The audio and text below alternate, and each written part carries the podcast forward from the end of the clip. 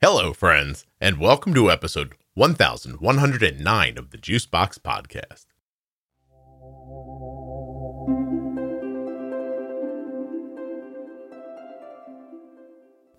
Forty-six-year-old Laura has type 3C diabetes.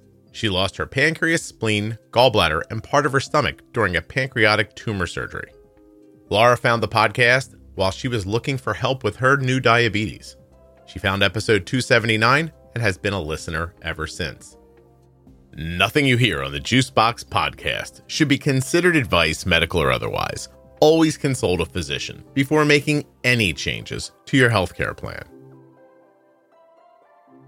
When you place your first order for AG1 with my link, you'll get five free travel packs and a free year supply of vitamin D. Drink AG1.com slash juicebox. Don't forget to save 40% off of your entire order at cozyearth.com. All you have to do is use the offer code JUICEBOX at checkout. That's JUICEBOX at checkout to save 40% at cozyearth.com. If you're looking for community around type 1 diabetes, check out the Juicebox Podcast private Facebook group, Juicebox Podcast Type 1 Diabetes. If you're not already subscribed or following in your favorite audio app, please take the time now to do that. It really helps the show. This episode of the Juicebox Podcast is sponsored by the continuous glucose monitor that my daughter wears, the Dexcom G7. Dexcom.com slash juicebox. Get started today using this link, and you'll not only be doing something great for yourself, you'll be supporting the Juicebox Podcast. This show is sponsored today by the glucagon that my daughter carries, Gvoke HypoPen. Find out more at gvokeglucagon.com forward slash juicebox. My name is Laura. I am Canadian. I live in Canada, in British Columbia, about an hour outside of Vancouver. I am 46 years old. I'm married and have one daughter who is 17, graduating high school this year. And we couldn't be more excited about that. Nice. And I'm currently in a battle with pancreatic cancer. Not as nice. Okay. Mm-hmm. I okay. So my first question is before we started recording, because of the spelling of your name, I said, "Is it Lara?" And you said yes, but then because of your Canadian accent, I thought you said Laura. So now I don't know what to do. You know what? It's a okay by me. I it's pronounced Lara. I get Lara, Laura. It doesn't bother me whatsoever. But I want to get it right. It's L- Lara. I'm leaning on the R too much. Right? Lara. Yeah. So Laura, did I get it? Yep. I You got it. See that? Well, I was going to curse right off the bat and say shit, that sucks. Uh, but um, when did you learn about the cancer? Well, it was March. I'm going to back up a little bit because it all started in March of 2021. I was two weeks out of moving. We had a major move um, underway to move to acreage um, in a much larger house. And two weeks before our giant move, I ended up in the hospital with pancreatitis, which was unusual for someone of my age. And I spent seven days in the hospital being treated for pancreatitis. I'd had all of the CTs, the MRIs. Everything came out perfectly clear, clear pancreas. They did find in July, when I had the secondary scan, an abnormality in a bile duct. And at that point, they told me that they were going to monitor it and I might need to have my gallbladder out. Okay. So Can, can I ask went- first? uh, Let me let me Yep. let me step you through it. What are the symptoms that landed you in the hospital initially? I had a, a terrible, terrible back pain. So it was radiating in the middle of the night from my um, mid back through my shoulder blades, severe nausea, um, oily stool, abdominal pain, and just a general feeling of unwell. But actually, by the time I ended up in the hospital, my symptoms had recovered, but my blood work was still showing um, high lipase numbers and inflammation markers were up. So the only way to fix that is to put you on IV drip only and no food for seven days. Okay. Uh, lipase is um that's just an indicator for the pancreas. Is that right? That's Okay. right. Yeah. Yes. Uh, and Um, by the when way, those numbers are high. oily stools never something you want. Mhm. I don't care for what reason. No, but I was on a keto diet at the time too. So I kind of thought at the same time, maybe that was all related. Like it wasn't something, and initially I didn't have any pain that started later. So I didn't really think much of it, to be honest with you. It kind of came and went. Mhm. And in hindsight, really, there the warning signs were there from long ago, and that's kind of what I want to bring attention to people to be really in tune with their body. Hmm. If you take insulin or sulfonylureas, you are at risk for your blood sugar going too low. You need a safety net when it matters most. Be ready with Gvoke HypoPen. My daughter carries Gvoke HypoPen everywhere she goes because it's a ready to use rescue pen for treating very low blood sugar in people with diabetes ages 2 and above that I trust. Low blood sugar emergencies can happen unexpectedly, and they demand quick action. Luckily, Gvoke HypoPen can be administered in two simple steps, even by yourself in certain situations. Show those around you where you store Gvoke HypoPen and how to use it. They need to know how to use Gvoke HypoPen before an emergency situation happens. Learn more about why Gvoke HypoPen is in Arden's Diabetes Toolkit at gvokeglucagon.com slash juicebox. Gvoke shouldn't be used if you have a tumor in the gland on the top of your kidneys called a pheochromocytoma, or if you have a tumor in your pancreas called an insulinoma. Visit gvokeglucagon.com slash risk for safety information. Yeah, now I'm my my I'm doing a little reading right here. So lipase does not um, correlate to pain, in case you're wondering. Uh, It doesn't. It doesn't, and it there is a, a concern here. Is is lipase uh, attached? Does it mean diabetes? Ex- you know, for example, Mhm. and it does say that lipase elevation shortly precedes the onset of type 1 but that's probably a thing nobody knows when it's happening i would imagine That's right. yeah And it's not something that they normally test for unless you're having issues. So mm-hmm. until you're already at the point where you're having some symptoms and some issues, that's when it look when they look for it. And it was actually by chance my doctor thought, oh, I should need to check for this level because he had also had a patient recently just before me with the same issues. So and that was her issue. Yeah i was wondering how they got to it so quickly honestly Mhm. plus and i don't mean to be pejorative but you're in canada so you it's a province coin flip whether you get good health care or not right Is that ever the truth? and I can tell you some nightmare stories that I've been through recently, Mhm. actually, about that. But in this case, in the very beginning stages, I was treated very well. They were on top of it right away. I had the proper scans and and everything. It seemed to be going along pretty well. Mhm. but it So wasn't yeah, yeah, yeah. so so Yeah. what was the treat what was the initial treatment Um, the initial treatment for me was hospitalization, clear fluids. After a few days, I was on only IV um, fluids because they're they put you on um, digestive rest. Mhm. Is really the only way to get past that. And then by the time I left the hospital, I thought I was all good to go. yeah Weird. We'll check and see if maybe the gallbladder needs out later, but um, I felt totally fine. Okay. Was the gallbladder eh, showing any indication, or was that just a thing they said we have to watch out for? Gall- gallbladder and pancreatitis go together very often. And because they found that abnormality in the bile duct, they were watching that. And that might have been the trigger where they would have pulled the gallbladder out if that hadn't resolved itself. And my last question is when they when you said they scanned your pancreas, was that ultrasound? Um, it was CT scan. CT. Okay. Thank you. Sorry. Go ahead. Keep you you left. You thought you were good to go. I'm sorry. Keep going. And then so they said, come back in six months. And so that put it around February, my birthday of 2022. And I was feeling fine and well. They had scheduled me for um, a the follow up CT scan. And I was expecting at the very worst that I would have to have gallbladder surgery. No big deal.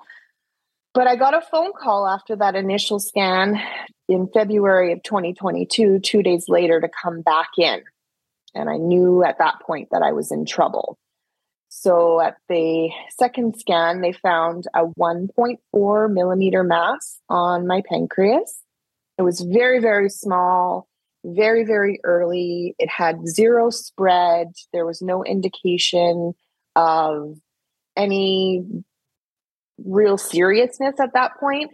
They thought, no big deal. We can get in there really quick, get it out without having any spread. And I and I didn't have any symptoms. They thought this this would be a curable thing for me. For clarity, you said it once, but I want to make sure I repeat it. The pain was gone, right? Pain was gone. I was totally fine. I was actually very annoyed that I had to go in for this scan um, because I had to take time out to do it. And it was a contrast dye one, which I didn't really like doing. And um, I thought to myself, well, I was fine. So why am I doing this? But yeah. I did my due diligence and thank God I did because it, it was a, a, bad thing. Before we move forward mm-hmm. and you tell me about, you know, what they what they decided to do. You mentioned this, but I want to dig into it for a second. You said hindsights, like I don't know if you used those words, but I thought like were there hindsight symptoms where even for years before, did you have issues that you ignored or stuff that you like look back and go, oh, I think this was a thing? The only thing I would say that I should have paid more attention to was the symptoms from the pancreatitis, which was the oily stool. And I should have been on top of that. But I, with the keto diet, I was, I thought, maybe I'm just not digesting well, which clearly I wasn't because there was issues there and it was completely unrelated to the keto diet, but it uh, that also could have been something that triggered it as well. How long before and for how long did that occur before you got the lower back pain shooting to your shoulders? I would say several months. Okay. But not continually, off and on, not every day um, so I, I, didn't really think anything of it. Mm-hmm. And that was silly on my part. No, so, you know, honestly, Laura, probably not. I, you know what I mean? Like, because for every person who can say, I ignored this and it turned into cancer, there's a mil- there's a million people, yeah. you know what I mean, who are like, oh, I ignored it. Yeah. Guess what? Everything was fine. So I, I mean, and don't normally, beat yourself I guess that is the case. Yeah, yes. yeah. Don't beat yourself up. But but at the same time, it's it's great to know what to look for. Also, I think it helps highlight that your pancreas has something to do with your digestion, and a lot of people don't know that. So oh, uh, yeah. huge portion. mm-hmm. Yeah. Right. yeah. Okay. So mm-hmm. they see this this little mass, and they're going to try to take it out. So what are next steps? So the next steps are PET scan and biopsy. I had the referral to a hepobit hepatobiliary oncologist surgeon who was confident that this was going to be a curable thing for me given that it was so small. So, PET scan showed uh, just this very same, actually, it showed the same tumor, very small. Um, it also lit up my thyroid, which I had a thyroid nodule. They said that was going to be okay. They would do a fine needle biopsy on that, but it would be unrelated to what I was dealing with with pancreatic cancer. Mm-hmm. The biopsy was done and it confirmed that we were dealing with invasive ductal adenocarcinoma, which is the worst kind of pancreatic cancer to have. Jesus. It spreads quickly and it's quite aggressive, but we were still confident that uh, with the surgery and then six months of chemo after the surgery was done, that I would have the cure that we were looking for. So I went in very, very positive and confident that I was in good hands and that things would be a okay. And I do want to say that this was all extra scary for me because 10 years ago, we lost my uncle to pancreatic cancer oh at oh 57. God. Really? Yeah. Yeah, I have to tell you, Laura, I don't I don't know if people know this. I haven't said this in a while, but when I sit down to record, generally speaking, I don't really know what I'm doing. I don't like I don't pre-plan my conversations and I don't really look at my calendar. So, you know how some people really want to know what the weather is before they go outside? I'm more of a yes. wander outside and see what the weather's like person. And uh-huh. I and I do that with this too. And I just want to tell you up front, I don't want to slow you down. But if I pause, I lost my mom to cancer like in the last year, oh, and ah, I'm geez. having a more difficult time with this than I thought I would So don't That's I don't okay. yeah, I don't want to stop you. We're definitely having this conversation, but at some point I'm gonna cry today, just so you know. like let's just put you know that what? out there. And I likely will too. And Okay. that's a okay. okay, okay, good, good. As long as we're both expecting it. Yes. Yeah, you just it just it took me by surprise a second ago, and I was like, I don't feel right. Why do I not feel right? It gets yeah. Everyone's got all the all the hope in the world. Did you get a feeling like they really thought that, or that they were just being positive? The Dexcom G7 is sponsoring this episode of the Juicebox podcast, and it features a lightning fast 30 minute warm up time. That's right, from the time you put on the Dexcom G7 till the time you're getting readings, 30 minutes. That's pretty great. It also has a 12 hour grace period, so you can swap your sensor when it's convenient for you. All that on top of it being small, accurate, incredibly wearable, and light. These things, in my opinion, make the Dexcom G7 a no brainer. The Dexcom G7 comes with way more than just this. Up to 10 people can follow you. You can use it with type 1, type 2, or gestational diabetes. It's covered by all sorts of insurances. And uh, this might be the best part. It might be the best part. Alerts and alarms that are customizable so that you can be alerted at the levels that make sense to you. Dexcom.com slash juicebox. Links in the show notes. Links at juiceboxpodcast.com to Dexcom and all the sponsors. When you use my links, you're supporting the production of the podcast and helping to keep it free and plentiful. No, I really did because by all stretches of the imagination, this was found by accident. It was found so early. It was very small, almost at the point where it wouldn't even be something that would be detected. It has to be a certain size before it can be detected on scans. Mhm. The cells can be caught in PET scan just floating around because they light up like they feed it, they feed them sugar, and the cancer cells light up like a Christmas tree but the actual tumors need to be big enough to be able to be found. So this was just at the point, it was so small. Surgery, there was going to be a distal pancreatectomy, which means they would have taken half of the pancreas and my spleen because those things are connected. Mhm. And by all stretches of the imagination, they told me that the pancreas that was left over was going to take over the insulin production and um, I wouldn't be a diabetic. I would be fully cured and just had to get through this hard road for, well, six months surgery, well, recovery, and then six months of chemo. So they started the chemo six months after the full surgery. Right. So you thought I'm getting a surgery, not much is going to change other than I'm not going to have cancer anymore. And That's th- right. yeah, okay. So when did they tell you that's not what happened? Is it like right when you woke up or mm-hmm. how does that go? So my surgery was scheduled for March 28th of 2022. And on the 25th of March, I had my last CT scan before going into surgery, and I never saw the results of that. And while I was being wheeled into surgery from the little holding room, um, after I'd been laying there crying my eyes out, scared as scared could be, I met the surgeon for the first time face to face because this was still times where they were doing phone appointments and Oh, I I, hadn't seen his face even. Wow. So there he stood with me and told me that the tumor had grown in that six week time frame from one CT scan to the next from 1.4 millimeters to four and a half centimeters, and it had taken over the entire pancreas. I'm not good with the metric system, but that sounds like a significant increase. significant Yeah. is right. So it went from one tiny little dot in there to taking over the whole pancreas. And at that point, he said there still hadn't been any spread, but the likelihood that I was going to lose the entire pancreas was was pretty probable. Yeah, for people uh, who, like me who don't know the the metric system, that's about a 40 times gross uh, or, or growth of of the mass. Yes, Yeah, it grew by like 40 times its size in 6 weeks. that's right. Yeah, that's so when they're aggressive. saying Yeah. invasive and aggressive, Mhm. that it, that it is. So the importance of the early detection was astronomically important. I, I, I can't even say because at this point, the surgery could, the whole pancreas could still come out.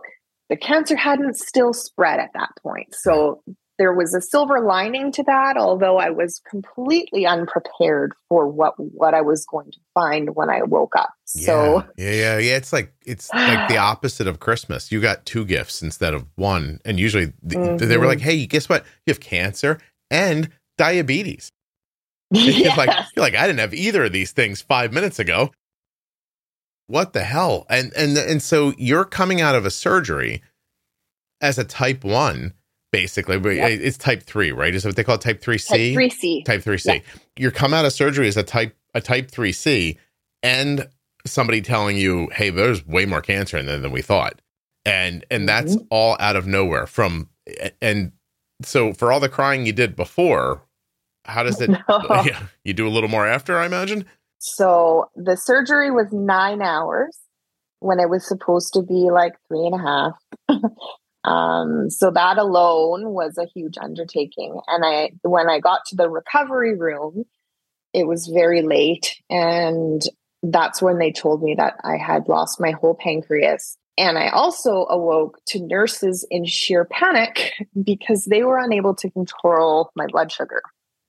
Oh. So they oh. kept me in the recovery room because they got me on, at this point, an insulin drip, which has to be done with one to one care and they're worried about DKA at this point. And I don't even know what DKA is. Sure. Yeah. You're not even awake, but you definitely don't know no. what it is, right? Also, I take your point about the time. Uh, I remember we dropped my mom at um, about eight or nine in the morning at the hospital during COVID. We couldn't even go. My my like seventy at that point, seventy eight year old mother, I think, I think 78 or 79. We basically wheeled her through the front door, gave her a good running push, and was like, good luck, and then had to leave, you know, like, because they wouldn't even let you come in with her. And yep, um, that, that was frightening in, in and of itself. But the doctor said, I'll call, like, my number was the one he was going to call after the surgery was over.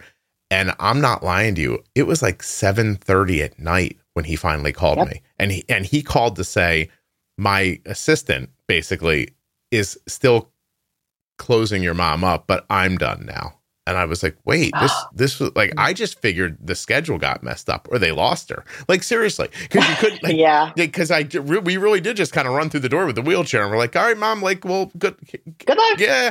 And um, like I was like, maybe she's just sitting in a hallway somewhere, you know. But um, but instead, it took the better part of the day to do what they ended mm-hmm. up having to do for the same reason because they got there and they were like, wow, there's more here than we expected. So yeah, yeah. My family was completely unprepared because they were waiting at the hospital, and at some point they had to go home. And I remember them, my husband saying, "Yeah, we got the phone call. We were almost home."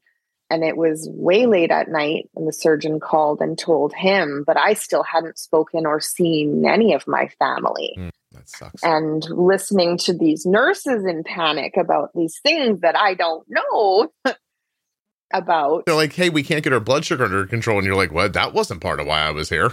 like, right. Yeah. yeah. And then there's, and I, and I don't even know what numbers mean at this point. Right. So yeah. my sugars were at 25 and I don't know what. Oh, I could tell you. But I only after I go to a conversion chart on my website. I have a conversion chart saved on my phone from the Juicebox podcast. But, Thank you. Um, um, 20. Oh my God. 25? Wait, are you serious? Yeah. Yep. Oh, that's a four like a 450 blood sugar.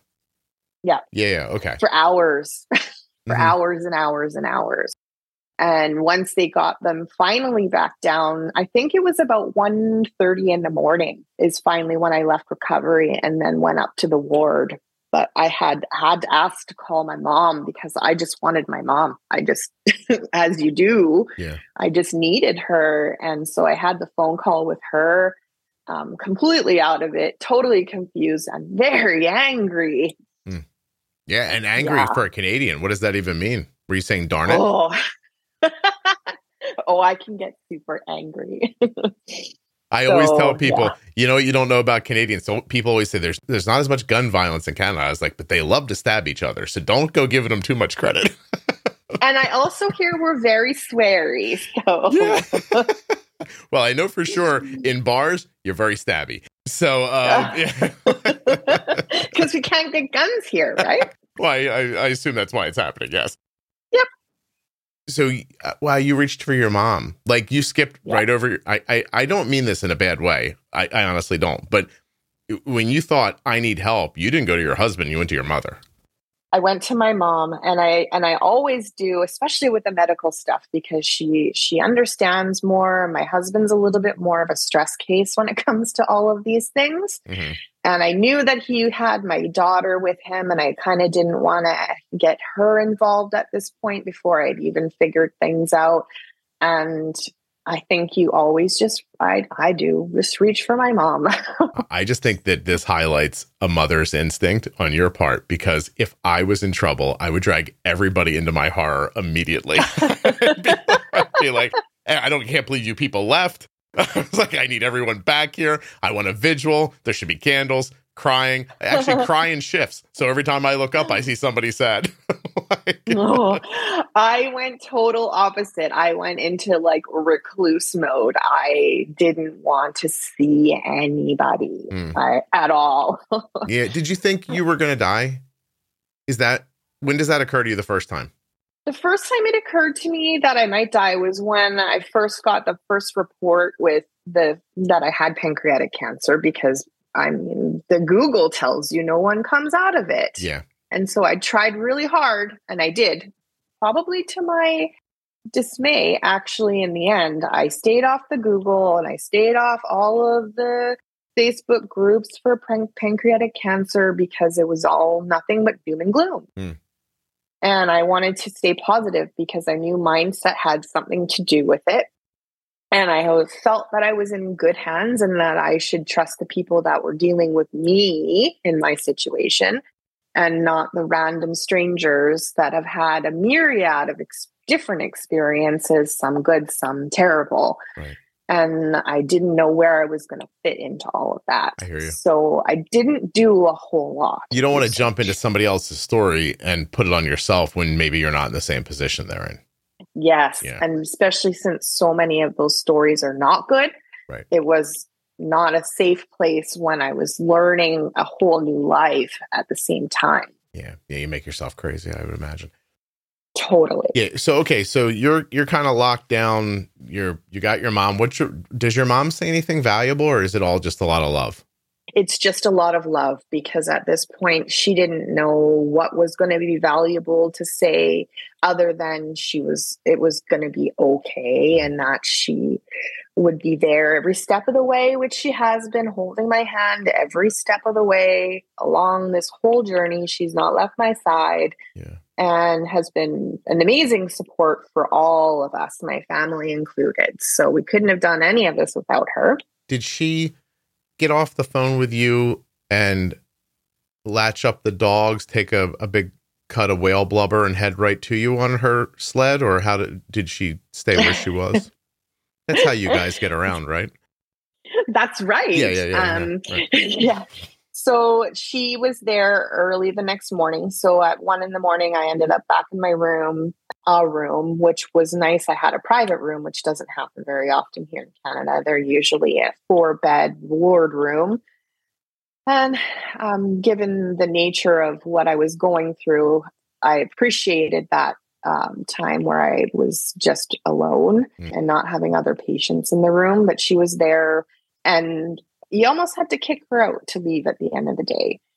So I spent nine full days in the hospital recovering from the surgery. The next day after the surgery, they'd sent in the, the first endocrinologist that I was to meet. And I sent her out the door as fast as she came in because she, I knew immediately she wasn't going to be a fit for me. How come? She came in so bubbly and squealing with her hair in a high ponytail, and she's talking to me like, Life is good. We have insulin. And she was so trying to be this bubbly, positive person. And I was just, I'm like, I like the facts. I don't need no like fluffy stuff. Tell me where it is at. Like, tell me what I need to know what I need to do. You and Arden might get along really well because you. I, I like that the the most despicable part of her was her high ponytail. I I just couldn't I couldn't deal with her and and she just she came in she gave me a meter she gave me uh, and left the nurses a Basaglar pen That's what she, that's how that went down. You know what I was really surprised by earlier in your story? You can't be the first person to go into surgery and come out without a pancreas. Why were the nurses so thrown off by it in post op? Because obviously you're not a person using basal insulin when you went in. So you have no insulin at all. Like your body's like devoid of insulin. And so yep. I'm not a doctor, Lara. I just want to be clear. And if you took mm-hmm. a person and handed them to me and said, Hey, I just took this person's pancreas out, my brain would go, Well, we have to get basal insulin going right now. I don't know why that's difficult. like, like you know, you know what? I don't either, but I do know that they don't do these surgeries very often. And I am one of the few that it does happen because normally these things are found too late for this to make a difference. Yeah. So, oh, they don't do the removal because it's over by the t- before it starts. That's right. Yeah. yeah. No, yeah, so yeah, that part I get, but when you're when you are in that one-to-one care recovery room i mean surely you've had diabetics through there before mm-hmm. uh, you know how to deal with the one-to-one and the iv drip of uh, insulin but they were shocked and didn't know what to do this, so this endo that comes and sees you after the surgery she wasn't meeting your energy. Let's just say that. No. Right? Yeah. Because your energy no. was, hey, I just found out I have way more, ca- I had way more cancer than I thought I did. And now I have diabetes on top of that. And she came in like Mr. Rogers and you were like, no, we're not doing this.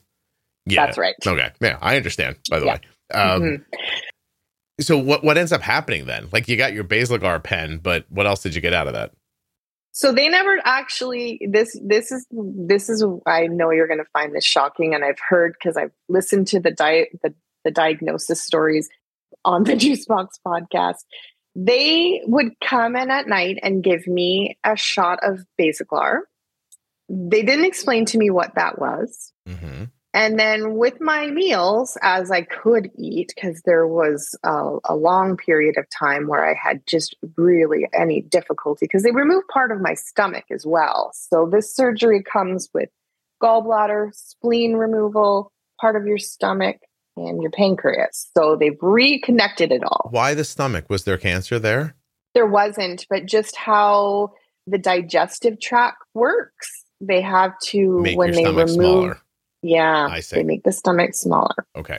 The Basaglars, Basaglars Lantus. So that's your. So they were giving you slow acting at night, but not telling you what it was. They didn't say this is basal yep. insulin or nothing. Well, in, no, and in nothing. fairness, you did scare the lady away who might have told you that well, she didn't. She came in and she wasn't even really prepared to give me any education or anything at that point. I think they thought maybe too early, but obviously they didn't know me mm-hmm. because I need to be armed with the facts and I need to know what it is that I'm doing and right. how how like how is this going to work? Like you can't just come and shoot me up with something and then expect me to know what it is when this hasn't been a part of my life and it and I actually, truth be told, only know one other type 1 diabetic in my life. So yeah, I didn't know.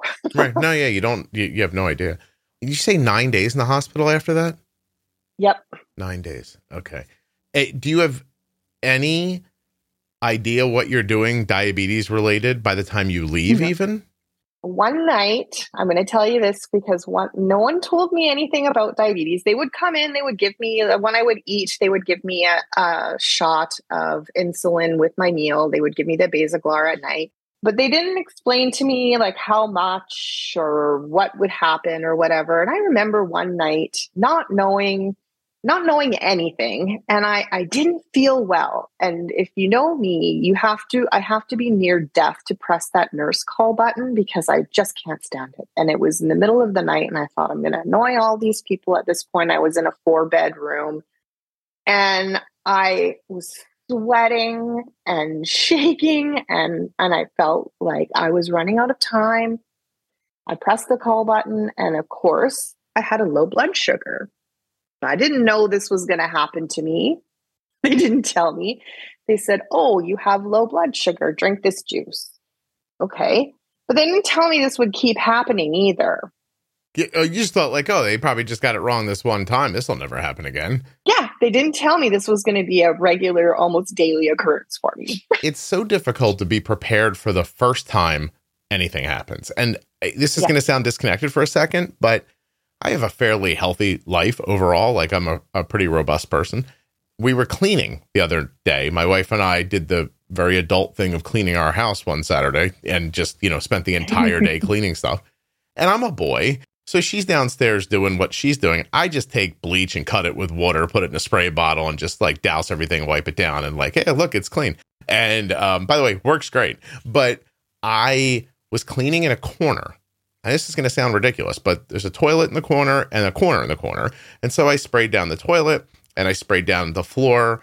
And then I walked away and came back. And I was in a room, obviously, with a fan that was drawing the air up from the ground and I turned back around to kind of go down onto my knees into the space to, you know, wipe everything up and do everything I was going to do.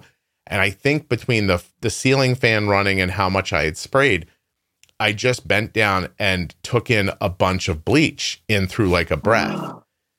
And I felt it hit the back of my throat and then started going down my esophagus. Like I don't I don't know how air works, but it was going down through my chest. And as it was going down, like I I wasn't I couldn't breathe.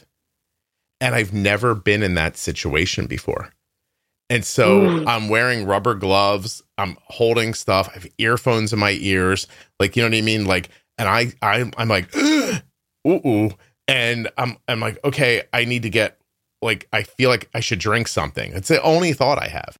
I stand up immediately, snot running out of my nose. My eyes are watering crazy. I'm coughing to try to, and I'm thinking, oh God, I'm, I'm coughing. At least I'm breathing and I'm coughing and coughing. And I'm trying to pull the gloves off because I don't have a cup. And I'm going to, I know I'm about to like just take water, like Tom Hanks in one of those movies and like throw it at my face and try to get some in my mouth. What was that one when he was mm-hmm. on the mm-hmm. island Castaway? And I'm like, and I'm to yeah. like do that. Right. And, but I'm, I have the wherewithal to think I have bleach on my gloves. I have to take the gloves off. But as I'm reaching for the gloves, I'm like, oh, I'm to die. Like, I am to fucking die cleaning the goddamn toilet. That is literally what went through my head. I was like, son of a bitch. I'm quasi famous. This is going to get around. And like, so I'm like, I'm hmm. pulling on these gloves, trying to get them off. I'm trying to get the water running. And as I reach for the water, I think, water or milk? I forget. Is water bad? Oh. Is water going to make it worse? And then I just had the thought, I was like, whatever, I got to clear it. Like, so I just started like shoveling water at my face. I got one good breath and I was like, help, need help. So I start heading through the house to get to Kelly. And I'm like going down the stairs. I'm like, like hacking up. Like it felt like a lung was coming out. But we've been married forever. So she fucking ignores me all the time. so, so like I'm coming down the stairs and I'm oh, no. like, Kel, Kel, Kel, help, help, help. She goes, what's going on? And I'm like, all I want to say is, you son of a bitch like what's going on i'm dying look at me like like right and i'm like i'm like blah blah blah so now i'm like running through the kitchen getting trying to get a glass so i can force down as much liquid as i can in between breaths and having that real panicked feeling like my brain's going to shut off because i don't have enough oxygen and i finally get it in and i'm standing there just dripping out of every hole on my face and like just dying and she's like what's going on and i was like you were no help whatsoever And I'm like, so, oh god! I was like, I was counting on you, and you just stared at me. but, but but my point in telling the story, besides Lara, let's be honest, it's funny. But besides telling it, it yeah, besides telling it for that story, I was thrust into a situation I'd never been in before around my health, and I barely held myself together. And I and I think I was in trouble. Like I was in real trouble. And then mm-hmm. she got put into a situation she had never been in before, and she kind of like just froze. And so I'm picturing you a couple of days shy of learning that, you know, all this just happened with my pancreas and all this other stuff. You get a low blood sugar. You must have been me standing at the sink. You must have been mm-hmm. like, I, right? I don't know what is happening or what I'm supposed to do. Yeah, it never happened to me before in yeah. my life. And I wasn't expecting it, didn't know it was a thing for me. And um, I didn't know how to deal with it, but drink this juice. Yeah. Everything will be fine. Well, let me just say this. If more of you would click on the links for the advertisers, I could probably afford to hire a cleaner to come through once a month and do a deep clean on the bathroom. I will share it all. Yeah. I mean, you, you guys could probably save my life by supporting the advertisers better. I'm not a person who pays to have things done around my house. Like I like even my yeah, neighbors, like somebody's cutting their lawn. I'm like, can you just cut your own lawn?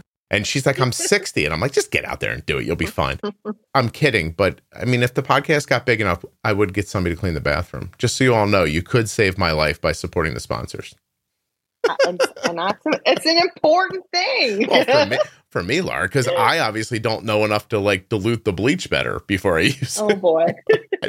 I basically All these atomized. lessons we learn. Yeah, I basically atomized bleach and then like sucked it up. So anyway, Oh, I'm an boy. idiot. But anyway, uh, okay. And by the way, what am I complaining to Oh. you? You have fucking cancer. Uh, so yep. yeah, we haven't gotten to the, the the the truly horrific part of your story yet. Okay, so your low blood sugar, they get you back up. Does that make you think not even like this could happen again? You're not even at that No. yet. Yeah. because I didn't know. Like I, I honestly hadn't a clue because really at this point nothing had been explained to me. They just kept coming in, giving me insulin, feeding me, which was a difficult thing for me to do. They're giving me insulin for meals that I don't know that I can eat. Yeah. Yeah. jeez. So, and then even checking blood sugars, they would come in, poke my finger, but not really explaining. They would say this is good or whatever. I, I mean, I honestly didn't know. I No had a meter they gave me, but they, they didn't come with enough lancets or strips to do anything with. Just one of the sample ones. yeah, yeah. Sample meter 10, 10 strips in it, right? yeah done so I, I was just really relying upon the care that they were giving me and i figured by the time i was going to go home i would have have been to a class of some sort i don't know what how does this even work Apparently not well. Good job, then i fired my fired my oncologist or my um, endocrinologist so i they had to find a new one for me which they did thank god it wasn't until I they were getting ready to send me home after this nine days in there, and I said, "But I don't know, like, what am I? What do I do?" they still hadn't explained that to me. So the endocrinologist came in and said, "Give yourself 35 units of Basaglar at night, four units of Admelog for breakfast and lunch, and six units of Admelog at dinner." Mm. Did they tell you to count, Okay. like, would they put you on a sliding scale or tell you to have a certain amount of carbs or anything like that? Just eat like a diabetic plate. Oh, So my dad's a type 2 diabetic. So my mom's like, okay, well, you need to have like a little bit of carbs, lots of vegetables, and some protein. So outside of that, I didn't know how to eat anything else. Mm. I didn't know that I could give myself more insulin if I had a snack. I didn't know any of that until I found your podcast. Mm. No one taught me that. that's something. I wonder if people in the medical profession hear that and are just ashamed. You well, know, they should be because it is such a huge thing and it is something that can, as you know, kill you in a second Yeah. or send you into DKA if you're not careful with with taking enough insulin at the right time. Brutal. I'm assuming you're struggling along with this because these meals were probably not properly covered by insulin at all. I mean, he, who even knows if that was the right amount of basal for you, right? So, knows? Because 35, And I mean, I ca- may I ask how much you weigh? I was he- much heavier at the time, Okay. but as you well know, cancer and all of this surgery and all, I uh, the massive weight loss Mm. uh, very quickly then put me into a point where I was experiencing multiple lows through the night Yeah. because I was having too much at that point. So I was, I think at the end, I was down to 21 units of um, Basaglar. I was going to say, yeah. Mhm. Did you have a, any situation where somebody who you kind of knew saw you one day and was like, "Oh my God, Lara, Ozempic," and you were like, "No, cancer." Pretty much. Yeah, Yeah, I kept it all very quiet. Actually, I didn't tell anybody what was going on until until I started chemo. Actually, I, I didn't let anyone in. I was so in such a terrible state of mind. I didn't let uh, any um, uh, other than my very close circle. No one knew what I was going through. Can you give me a little bit of color on why that was? Like, what? Why did it seem important to you to keep it to yourself at first?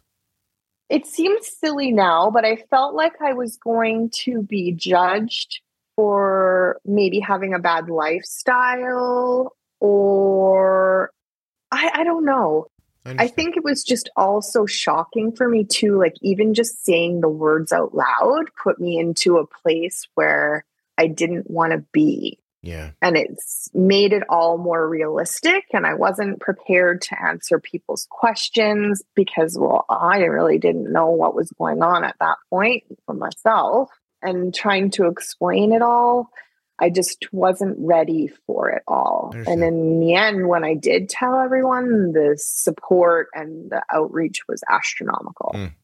And I probably should have done it sooner. Yeah, your worry uh, was you just imagined, really. Yeah. Yeah. 100%. Okay. So when I left the hospital, I left the hospital with my one Basaglar pen and had to stop at the diabetes educator on the way home from the hospital, where she gave me a sample of the Freestyle Libre, uh, a little schooling on how to inject, where to inject. may and then I stopped at the pharmacy hmm. for my Admelog pens, which I didn't have, needles, digestive enzymes, which is another something I have to take every day with everything I put in my mouth. Yeah. Which ones do you use? I use BioCase. Okay. I use pure encapsulations, but I don't need it every time. But I and I obviously don't have the same issue you do. I might not even have an issue. I don't even know. I just know it helps. That's all it's important. Yeah, yeah. Honestly, like I had a slice of pizza yesterday and I put the pizza on the plate and then I thought, uh, where are those little pills? Mm-hmm. and I popped two in my mouth. I went with two because cheese and grease. And yep. boom, I swear to you, I don't know that I ate pizza. Like any bloating or uh, no bloating, no gas, no unpleasant trip to the bathroom, you know, hours or days later, nothing like that. And it's all just from this little tiny freaking like thing. It's amazing. So but you need it because yeah. they took they took your pancreas, which is a, a huge part in in digestion. Yes, and and with pancreatic enzymes, there is either it's a fine balance, too little or too much have the same effect. And trying to find that happy medium sometimes is just impossible. What's the effect? You get uh, serous diarrhea. Yeah, that's what I thought you were going to say. Uh, yeah. Too much or too little, same same situation. Yeah. Gotcha. Okay. Which is fun. really, really fun. yeah. Make make you long for those oily stools. right? I'll take that. Isn't it weird yeah, where you draw your lines? Gross. My life is full of grossness, let me tell you. mm, that's what happens when you bring the inside outside. Yeah. Yeah, yeah. okay, so you've alluded to this a couple of times, but you really like we, I haven't let you dig into it because I'm in, I'm trying to be modest. But the podcast helped you with your diabetes oh. care, like in totality. 100%. Like was, this is it. In this totality. is where you learned about it. Okay, one hundred percent. I taught. I took what they told me at the diabetes educator. I threw it out the window. I've only actually had one appointment with my endocrinologist since this all went ha- down and managed myself and learned to be bold and brave with the insulin so that mm-hmm. I wasn't getting the huge spikes that I had. But it was the episode where Jen, her name is Jen, she had a total pancreatectomy as well. Yes. She was actually my gateway in the Google search for finding like people like me. Wow. And that's how I found it and haven't stopped listening since. Let me tell you, I, I, I mentioned earlier that there's something I have to tell you, right? Mm-hmm. Yesterday, I mean, I have a fairly robust uh, Facebook group, and I, I forget, I posted something yesterday, and someone, a lot of times people use my threads just to find me, which is smart because tagging me at this point is, it, it's difficult. I, I have trouble seeing all my tags. She just asks out of nowhere, have you ever had somebody on with um, T3C? And I thought I definitely have. Like I thought of Jen right away. But what I, but then what I thought was, and I'm about to sit down with somebody who I think has it because this was like literally like two hours ago that I saw this post. And I thought, and I had looked at my I did I did brush my eyes over my my calendar this morning like as I was getting ready to sit down to do this and so I'm like sitting here answering messages and at the same time setting up the file for you and I'm basically I open up my calendar to like put your name in the file and I saw it and then what struck me was it said, What's your connection to diabetes? And it said other. And I was like, Other, what does that mean? And I scrolled and then I saw, I'm a pancreatic cancer survivor. And then I saw all your notes and I was like, Huh. And so then I, I finished responding to the person online and I said, And ironically, I'm interviewing someone today, like who has it, like, you know, who has this situation. And that's incredibly odd because n- people do not ask me about it with any frequency. Timing is everything. Really insane, I thought. So um Mhm. yeah, so okay, so you found Jen's, which is hers is just called type 3C, right? Let me see if I can I think it says Jen, Jen has no pancreas. Oh yeah. I do name things like a 4-year-old. Hold on a second. it's not my fault. I was not I well love educated. it. I was not well educated. I don't have a lot of big words at my disposal. Um, let's see. Yeah, let me see if I can find it. I'll tell people what episode it is. Okay, what do we got here? Pre-owned pancreas, owner of a useless pancreas, two artificial pancreas studies. You too can build an artificial pancreas. Kelly's bionic pancreas. I wait, was that not it? Was pancreas not in the word in the title? I thought it was. Hold on. Jen had a pancreatectomy. That's it. Episode 279. There it is, if you want to hear that. Wow, that was years ago. Oh my God, I've been doing this forever. How about that? hmm 2019. Okay. Well, then it was about time we had somebody else on to share their story. So that's that's really it's great of you to do. You you mentioned before we started recording today that this is out of your wheelhouse, like being on the podcast, but you just wanted to Yep. to help other people. I do. I, I have an innate desire to help people. It's just who I am, and and I think that with this platform and the things that I've gone through, there is a lot of help or support or hope or whatever can be offered. And for people that are going through this, that is everything. Yeah. So w- once the surgery's done and you kind of, you know, you find the podcast and you figure out how to take care of your blood sugars and everything, how what's the length of time it's been from well, I guess first from the surgery. How long it's March 2021 was the surgery, is that right? It was March 2022. 2022, excuse me. Okay. So that's a year and uh, more than a half ago. Yeah. For the surgery. And you did the 6 months of chemo. I did. at the end of chemo, you rang the bell. They told you you were clean, the whole thing. the whole nine yards. Yep, totally clean. Scans were clean. There was no sign of cancer. And because I didn't do my research and I stayed off the Google, I didn't realize that this is something that recurs even like they told me my margins were clear everything was good they're everything they took 32 lymph nodes as well they were all clear Mm. so after the six months of really strong chemo which also that chemo i will tell you is infused in sugar water over 46 hours uh, which is good for diabetic you had to bolus Um, for chemo. bolus chemo and they said keep your try and keep your sugars at 10 okay well 16 to 22 was the average over those three days hmm of chemo Hey, um, did you get the bone pain after chemo? yes Yeah. D- did anything help it? um i take like a tylenol 3 Uh-huh. um, mostly it bothers me at nighttime it gives me restless legs and the bone pain in my legs is is pretty bad so uh, codeine tylenol codeine helps with that Did they give you anything for the restless leg besides the codeine? No. And I've had restless legs for years off and on, but it just gets exacerbated like crazy on chemo nights. It makes chemo nights are impossible to sleep just from the jiggly legs and the pain. There's a medicine that helped my mom with the legs. I'll ask my brothers and see if I can get you an answer. Cool. Oh shit. Lara, I'm sorry.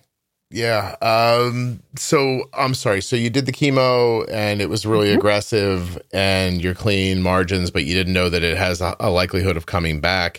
They didn't tell you. They didn't tell me this. There was zero discussion of reoccurrence. Yeah. They told my mom, like, this is an aggressive cancer you have, but you know, it's you know, it's here in your ovaries, and we're gonna take all that out. Like my mom got a whole hysterectomy, right? So hmm we're going to take all that out and you're clean and blah blah blah and um but then nobody really said anything about like uh, but it could come back. And it was crazy because ovarian cancer eventually takes my mom, but she didn't have ovaries anymore. So if you're a layperson, you think that doesn't make sense. Like, you know what I mean? Like, how how could I have finger cancer if my fingers are gone? But turns out yep. you can. Right. So, um, mm-hmm. are they tracking you? Did you get markers or symptoms? How did you know that it, there was a recurrence?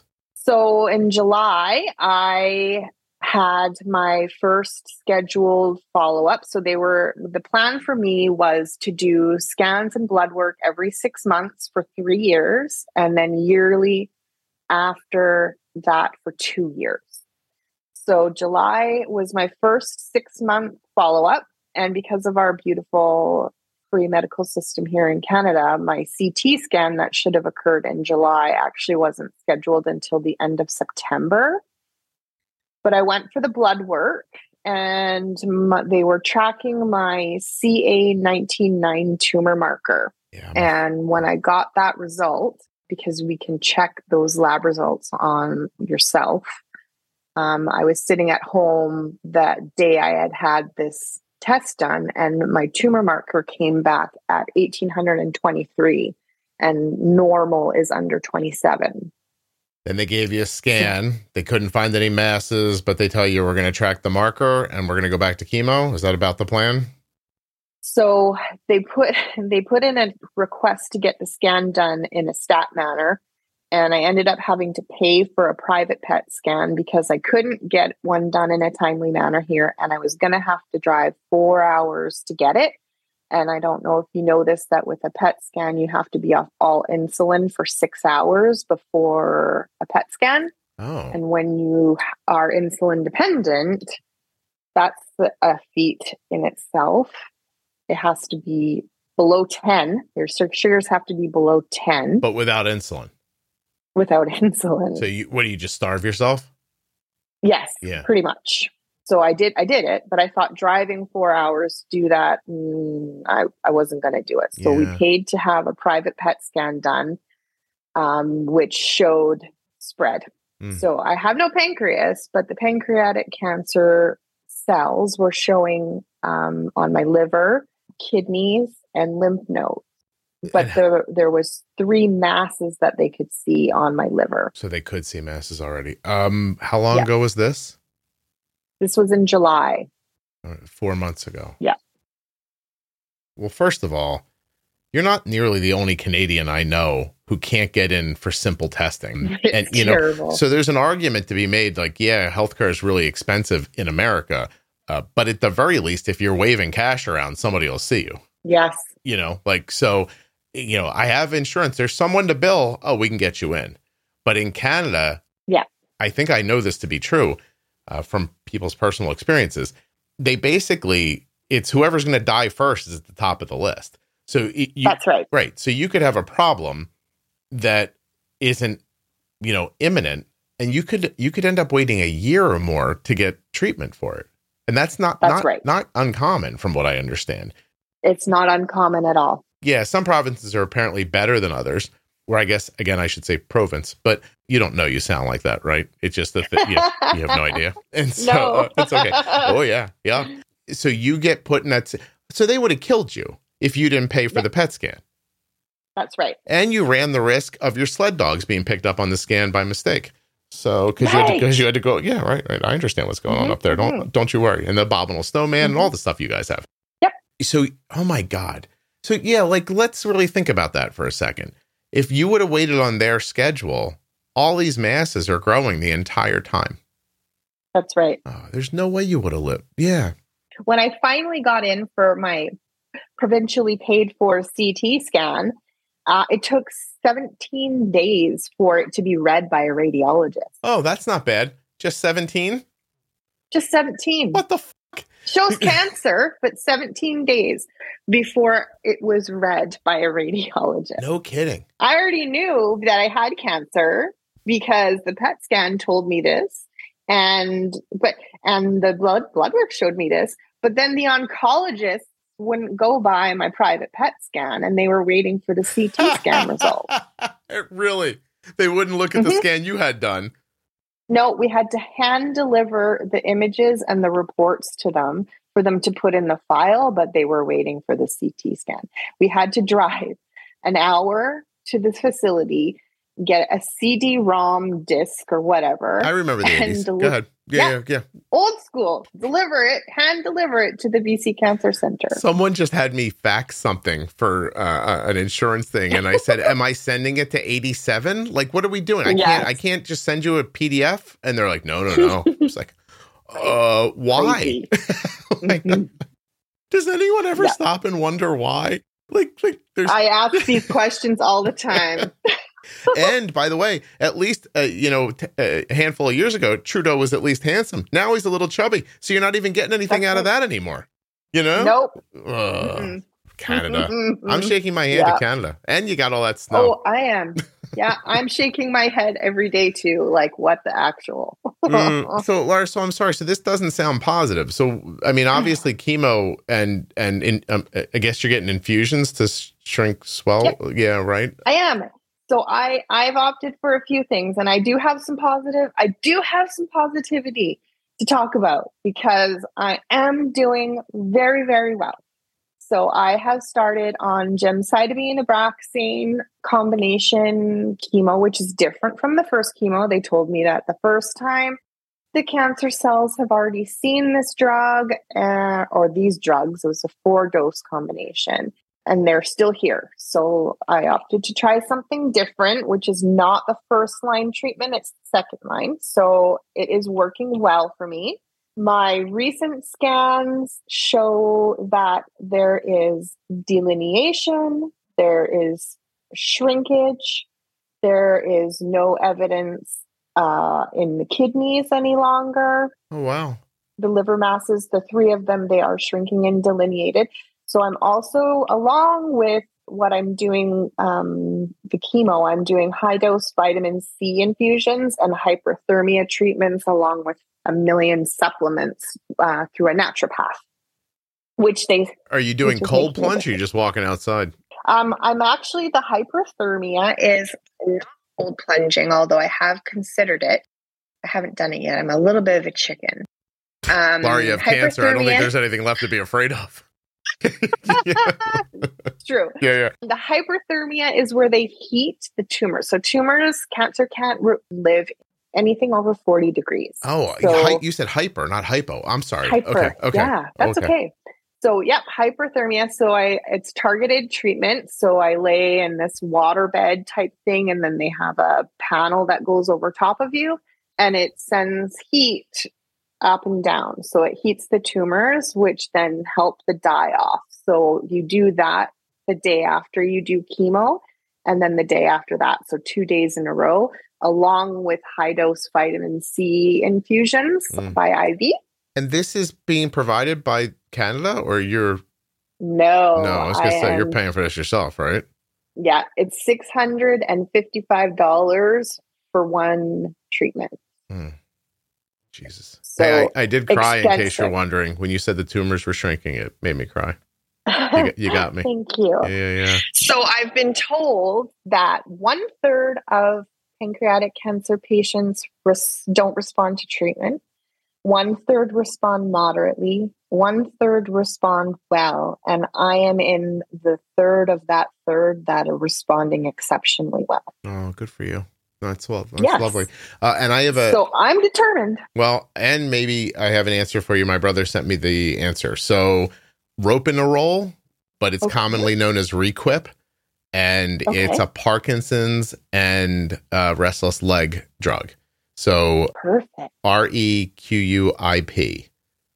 Okay, I'm gonna look into that. I'll Yeah. ask about that because it's brutal. we tried a number of different things to help my mom. My mom was like, mom was doing some like drugs at the, you know, for the for the restless leg and the bone pain at one point, and we just kept pushing and pushing, and uh, Requip was one of the things that actually helped her. Cool. That's good to know. Yeah, I hope. I like to hear that. Meanwhile, you're gonna have to call a doctor, and they'll ret- they'll return your call in 17 days.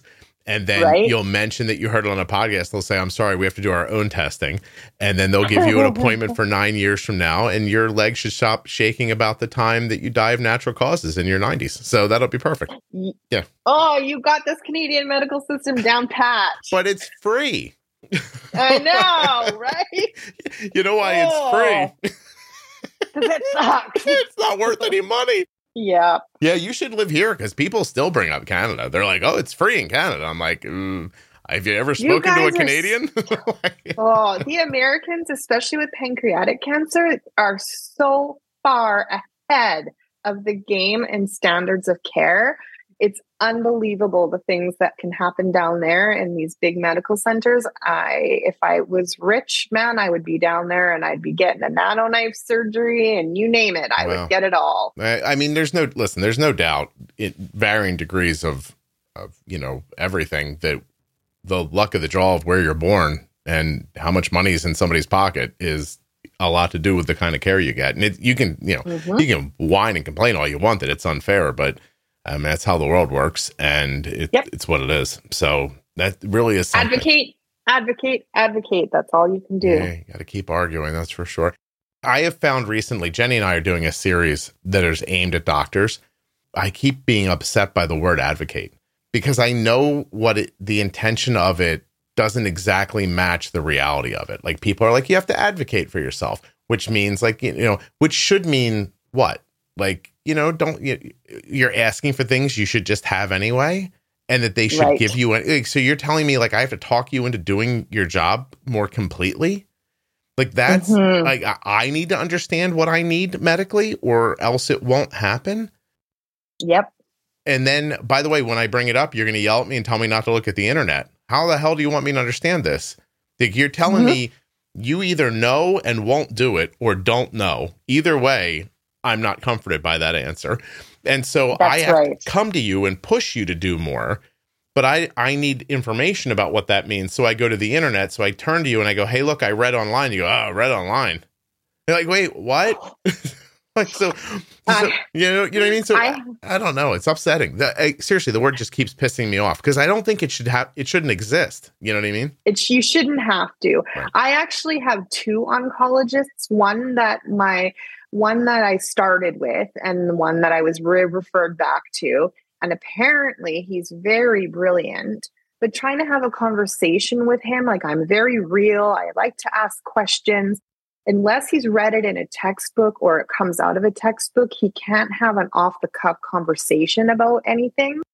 So I have found a second oncologist who's teaming up with him that's my real talk guy. And he i can ask him stuff. I he's the one who gives me the positivity and the good notes and the and the high fives whereas the other one basically looks at me and says well we can't cure you. We're just prolonging your life and this is how it's going to be. And this other guy is like we're going to get you into some clinical trials. And i've talked to this other specialist so the help is there. Unfortunately, you really do have to look for it yourself. Yeah, no, that's exactly right. And that advice and experience clearly translates back to managing diabetes. And, Mhm. you know, like if people are like, oh, God, he's talking about cancer, it's a diabetes podcast. What are we doing? It's all very specific to just helping yourself. Yeah. If you take what someone tells you, you are very frequently not going to end up well. Like, you know, Nope. I, I don't know if you've heard me talk about this on the podcast, and I am going to try to get through this real quickly. My mom only got the surgery to remove her cancer because my neighbor's son grew up to be a surgeon and he went to medical school with a girl who eventually ended up in OB oncology. And so I could ask my neighbor if it was cool if I texted his son. When I texted his son, I said, Is there any chance you know somebody that could be helpful with this? Because the oncologist my mom has seen will not help her. Like he was talking about like just hospice and, you know, blah, blah. My mom got two more years.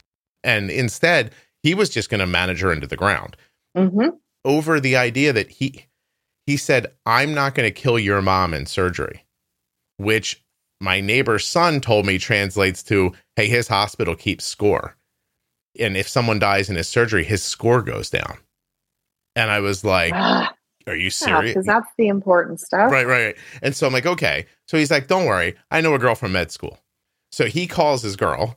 That girl's like, oh, yeah, I work for this guy. He's amazing. And two days later, my mom and I are sitting in an appointment and the guy is scheduling her surgery. Amazing. If my neighbor's kid grows up and does something different, my mom dies two years earlier. That is not an over mm-hmm. exaggeration. And that's not acceptable. Yeah, is that how this is all supposed to work? Like, right? Mm, I'm lucky because my, I don't know. That's ridiculous. By the way, the guy on the other side's kid is an engineer. So I guess good thing I bought on this side of the street. Like, like you know what I mean? Like, uh, Yeah. how is it that random? it's ridiculous. mhm. Oh, geez. Like, you guys, are, you guys are right now. Like Scott, one of your neighbor's kids is an engineer, the other one's a surgeon, and your your son's got a quantitative econ degree. Where the hell do you live? I'm in a castle. Okay. a castle, yes. the freaking point is, what the hell? Yeah, I have fought my way through everything. I fought, I have fought, I fought, I fought for myself. And and even when it comes down to diabetic technology, like I they made me wait a year before I could get the Omnipod. I asked to switch to the Dexcom. Like I, those are all things that I took control over myself Yeah. and and forced the issue because they would have just let me keep going at status quo. And I know there's better. Yeah. Listen, people die, okay? And some people don't have great care, and that's a fact of life. But what you Mhm. need to understand is that the people you're talking to, they try very hard to see you as a person, but honestly, you're a drop in a stream. Yep. And when you look at a stream, you don't see droplets of water, you see water rushing by. And so if you want to be treated like a special drop, you need to take care of yourself because everyone else is just at work doing their best. You know what I mean? Like, I, I listen. You, if you have a really nice car and you take it in for new tires and it gets scratched later, they didn't see your really nice car and think like, "Oh my god, it's a Mercedes. I should try harder." They they, they got fifty cars they got to change tires on today. That's that. And this this whether you want to hear it or not, medicine's exactly the same way. It's just It life. totally And, and it's not that they're bad people. They're not bad people. They're fantastic people. They went to college for 10 goddamn years so they could figure out how to get inside you and take out your pancreas without killing you. I mean, that's Yep. amazing. You know what I mean? Like, God bless them and thank you. But the system, Yep.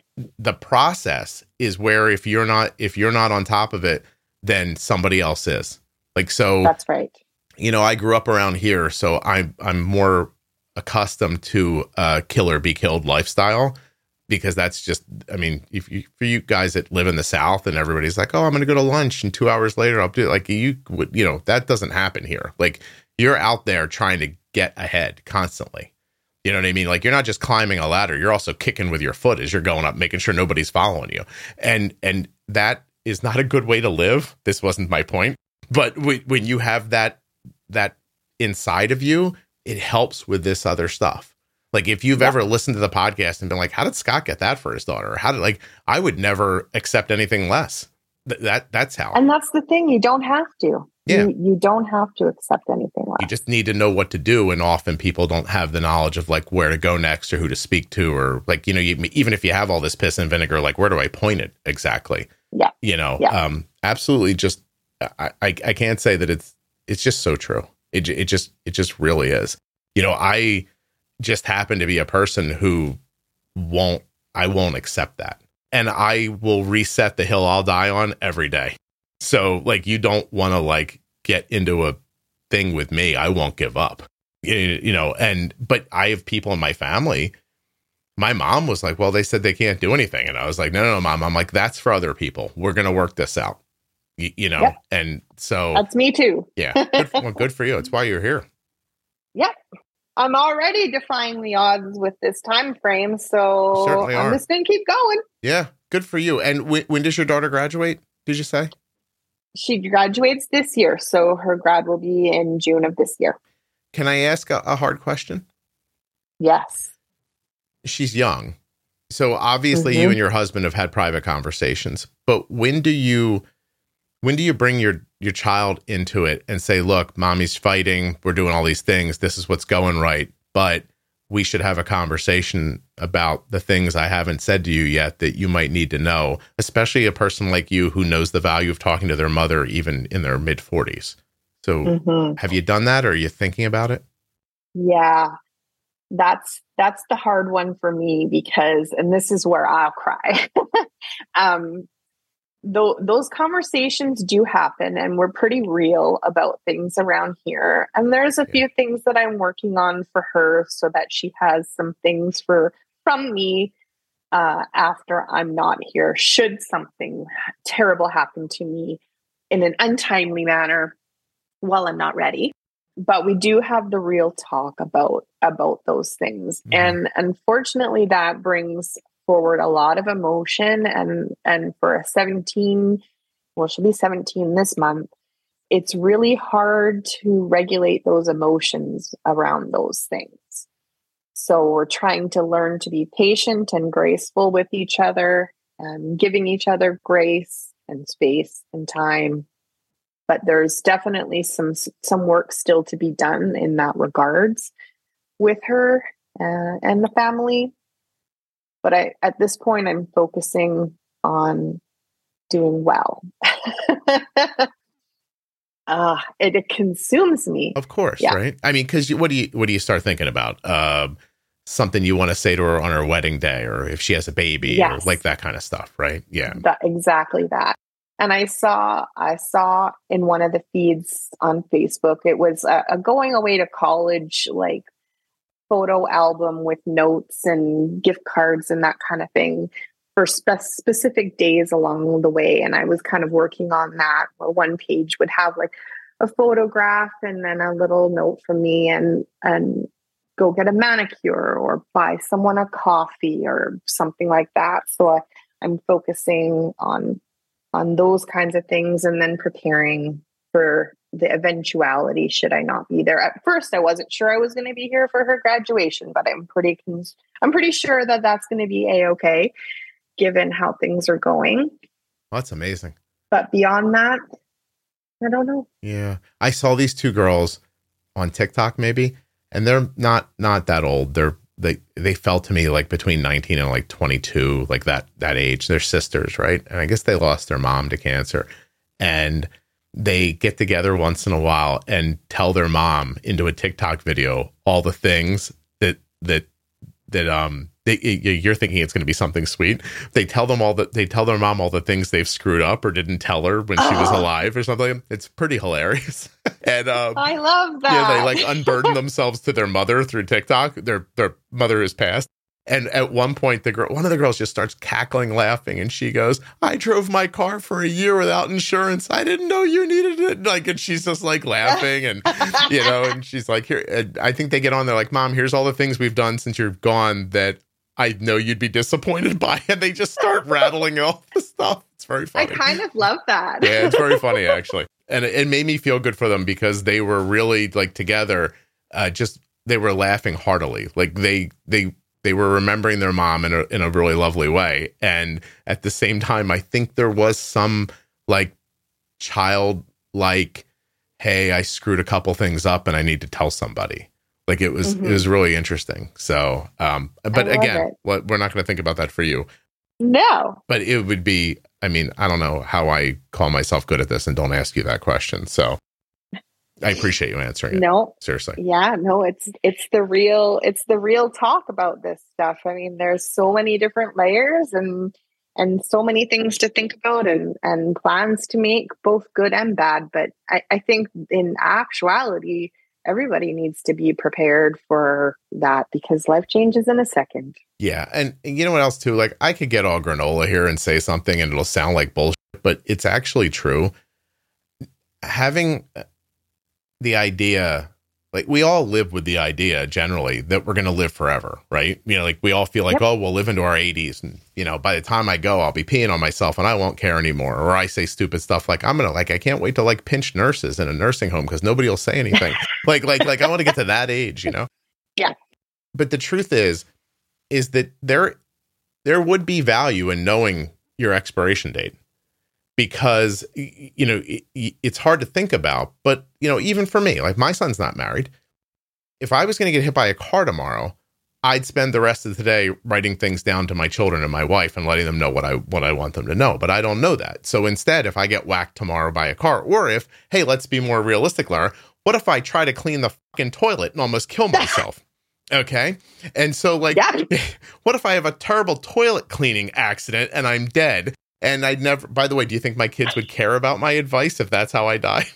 Probably not, right? They'd be like, what are we listening to this guy for? He killed himself with a spray bottle. oh. anyway, I would I would have the wherewithal to do some of the things that you're thinking about. And, you know, it's not a thing you want to think about happening, but if it's going to happen, then isn't it a blessing of sorts to know and be able to prepare and not Yeah. a blessing for well you know what i was going to say not a blessing for you but maybe because you get to live through those emotions as hard as they are but then you know five ten years from now your daughter gets to to have your thoughts with her you, you know Yeah. and and so i don't know and there's an the argument to be made part of it yeah, yeah there's an argument to be made like you're what you're trying to do is you're trying to complete your contract as a parent even if you're not Yep. going to be able to stay for the entire employment basically That's right. Yeah. Yep. That's a good way to look at it. Yeah, of course it is. It's easy to say, of course, for me, as I do not currently have cancer. But for you, I just think as the person talking to you and and listening to you, that makes sense to me. Yeah. So yeah. Well, you have such a good attitude. Can I ask that my last question is how are you maintaining this good attitude? Well, um, Are you on the Yes. Canadian weed? Is that what's going on? no, I I think if you asked me before, I was quite a very pessimistic person. But I quickly learned that this is not a time for pessimism because I I'm just simply not ready. And I know that I subscribe now to the thoughts that what you put out there, you be specific about, you you keep your attitude positive even when it's not. Some days i fake it and some days i i don't but i have an immense support system. Um, i have so much support from family and friends. That has helped a great deal. And i think honestly it's just it's just had i've had to take a mind switch and and change. I had to. Yeah. otherwise i wasn't going to be getting out of bed every day and I wasn't going to be putting in the effort to get dressed. And I, it was very in those early stages. I realized that I was going to go downhill very, very quickly if I if I didn't turn that around. Right. So I just I work. It's something I work at every day, and I try to keep myself out of the news and and Mhm. surround myself with positive stories. Yeah, I bet you Um, cancer really makes you stop caring about global warming pretty quick, huh? Pretty quick. Yeah. You're like, who are they going to vote in? And you're like, don't care. Don't care Yeah. what's going on in the world. I really don't know. My I can just Yeah. Yeah. focus on myself. Yeah, my situation just changed. I don't care what you do. Uh, that's fine. Oh, you discovered a new plant, did you? don't care. yeah. Yeah. Yeah. Uh, well, I, I, That's me. I know you came on to help other people, but I'm going to end by thanking you for doing something kind for me, which you don't know that you did. To know that I did something that helped you uh, was it felt very good for me. And um, you really did. well, and you're you're nice to say that, and I'm not unaware of the reach and the impact of the podcast, but for some reason, this coupled not for some reason, for pretty obvious reasons, that knowledge coupled with you also struggling with cancer and what has recently you know transpired with my mom, it, it you know because there's part of me that thinks I didn't help my mom enough, and I know that's not the trust me, like intellectually, I understand that's not true, but emotionally, it feels like I could have made a couple better decisions along the way or zigged when we zagged or something like that. Or, you know, I, I was listening to this thing the other day. I learned about this um, supplement that helps with your blood pressure. And my mom couldn't take her infusions after chemo because her blood pressure was too high. And I thought, Mm. oh, I wonder if this supplement would have brought her blood pressure down, and then she could have kept taking the the infusions that were going to keep away the ovarian cancer, and would she have lived longer? And like that's a really unreasonable thing to think. So I don't consciously think it. I want to be clear. Like I'm not sitting around beating myself up about that, Yeah. but emotionally, it hurts. And when you said what you said, it, you you emotionally made me feel better. I I thought like, oh, this lady's has this this struggle, and I made this thing, and it it made it better for her. Like it didn't fix Yep. it, but it made it better. And um, anyway, so you you made me feel good. I appreciate it. I'm so glad. I I really enjoy the podcast. I shared it with others. I, I I don't know. I think there's value in it for a lot of people. Yep. I also defy other people to make a 90 minute podcast about pancreatic cancer where you laugh and curse as much as we did. I thought we had a good time. we did. We yeah, did. I really did. I did enjoy it. Well, thank you so much for doing this. If you hold on for just one second, I'd like to talk to you after we're done recording. Yeah, you bet. Thanks.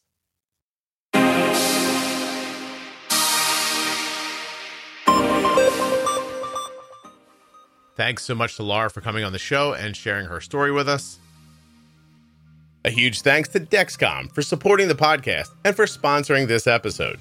Dexcom.com slash juicebox. Go get yourself a Dexcom G7 right now using my link. A huge thank you to one of today's sponsors, Gvoke Glucagon. Find out more about Gvoke HypoPen at gvokeglucagon.com forward slash juicebox. You spell that G V O K E G L U C A G O N dot com forward slash juicebox.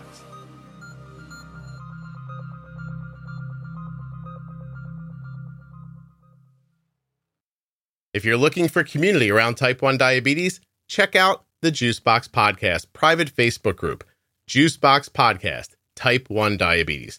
But everybody is welcome. Type 1, Type 2, gestational, loved ones, it doesn't matter to me. If you're impacted by diabetes and you're looking for support, comfort, or community, check out Juicebox Podcast, Type 1 Diabetes on Facebook. The episode you just heard was professionally edited by Wrong Way Recording wrongwayrecording.com. If you're not already subscribed or following in your favorite audio app, please take the time now to do that. It really helps the show. And get those automatic downloads set up so you never miss an episode. Thank you so much for listening. I'll be back very soon with another episode of the Juicebox Podcast.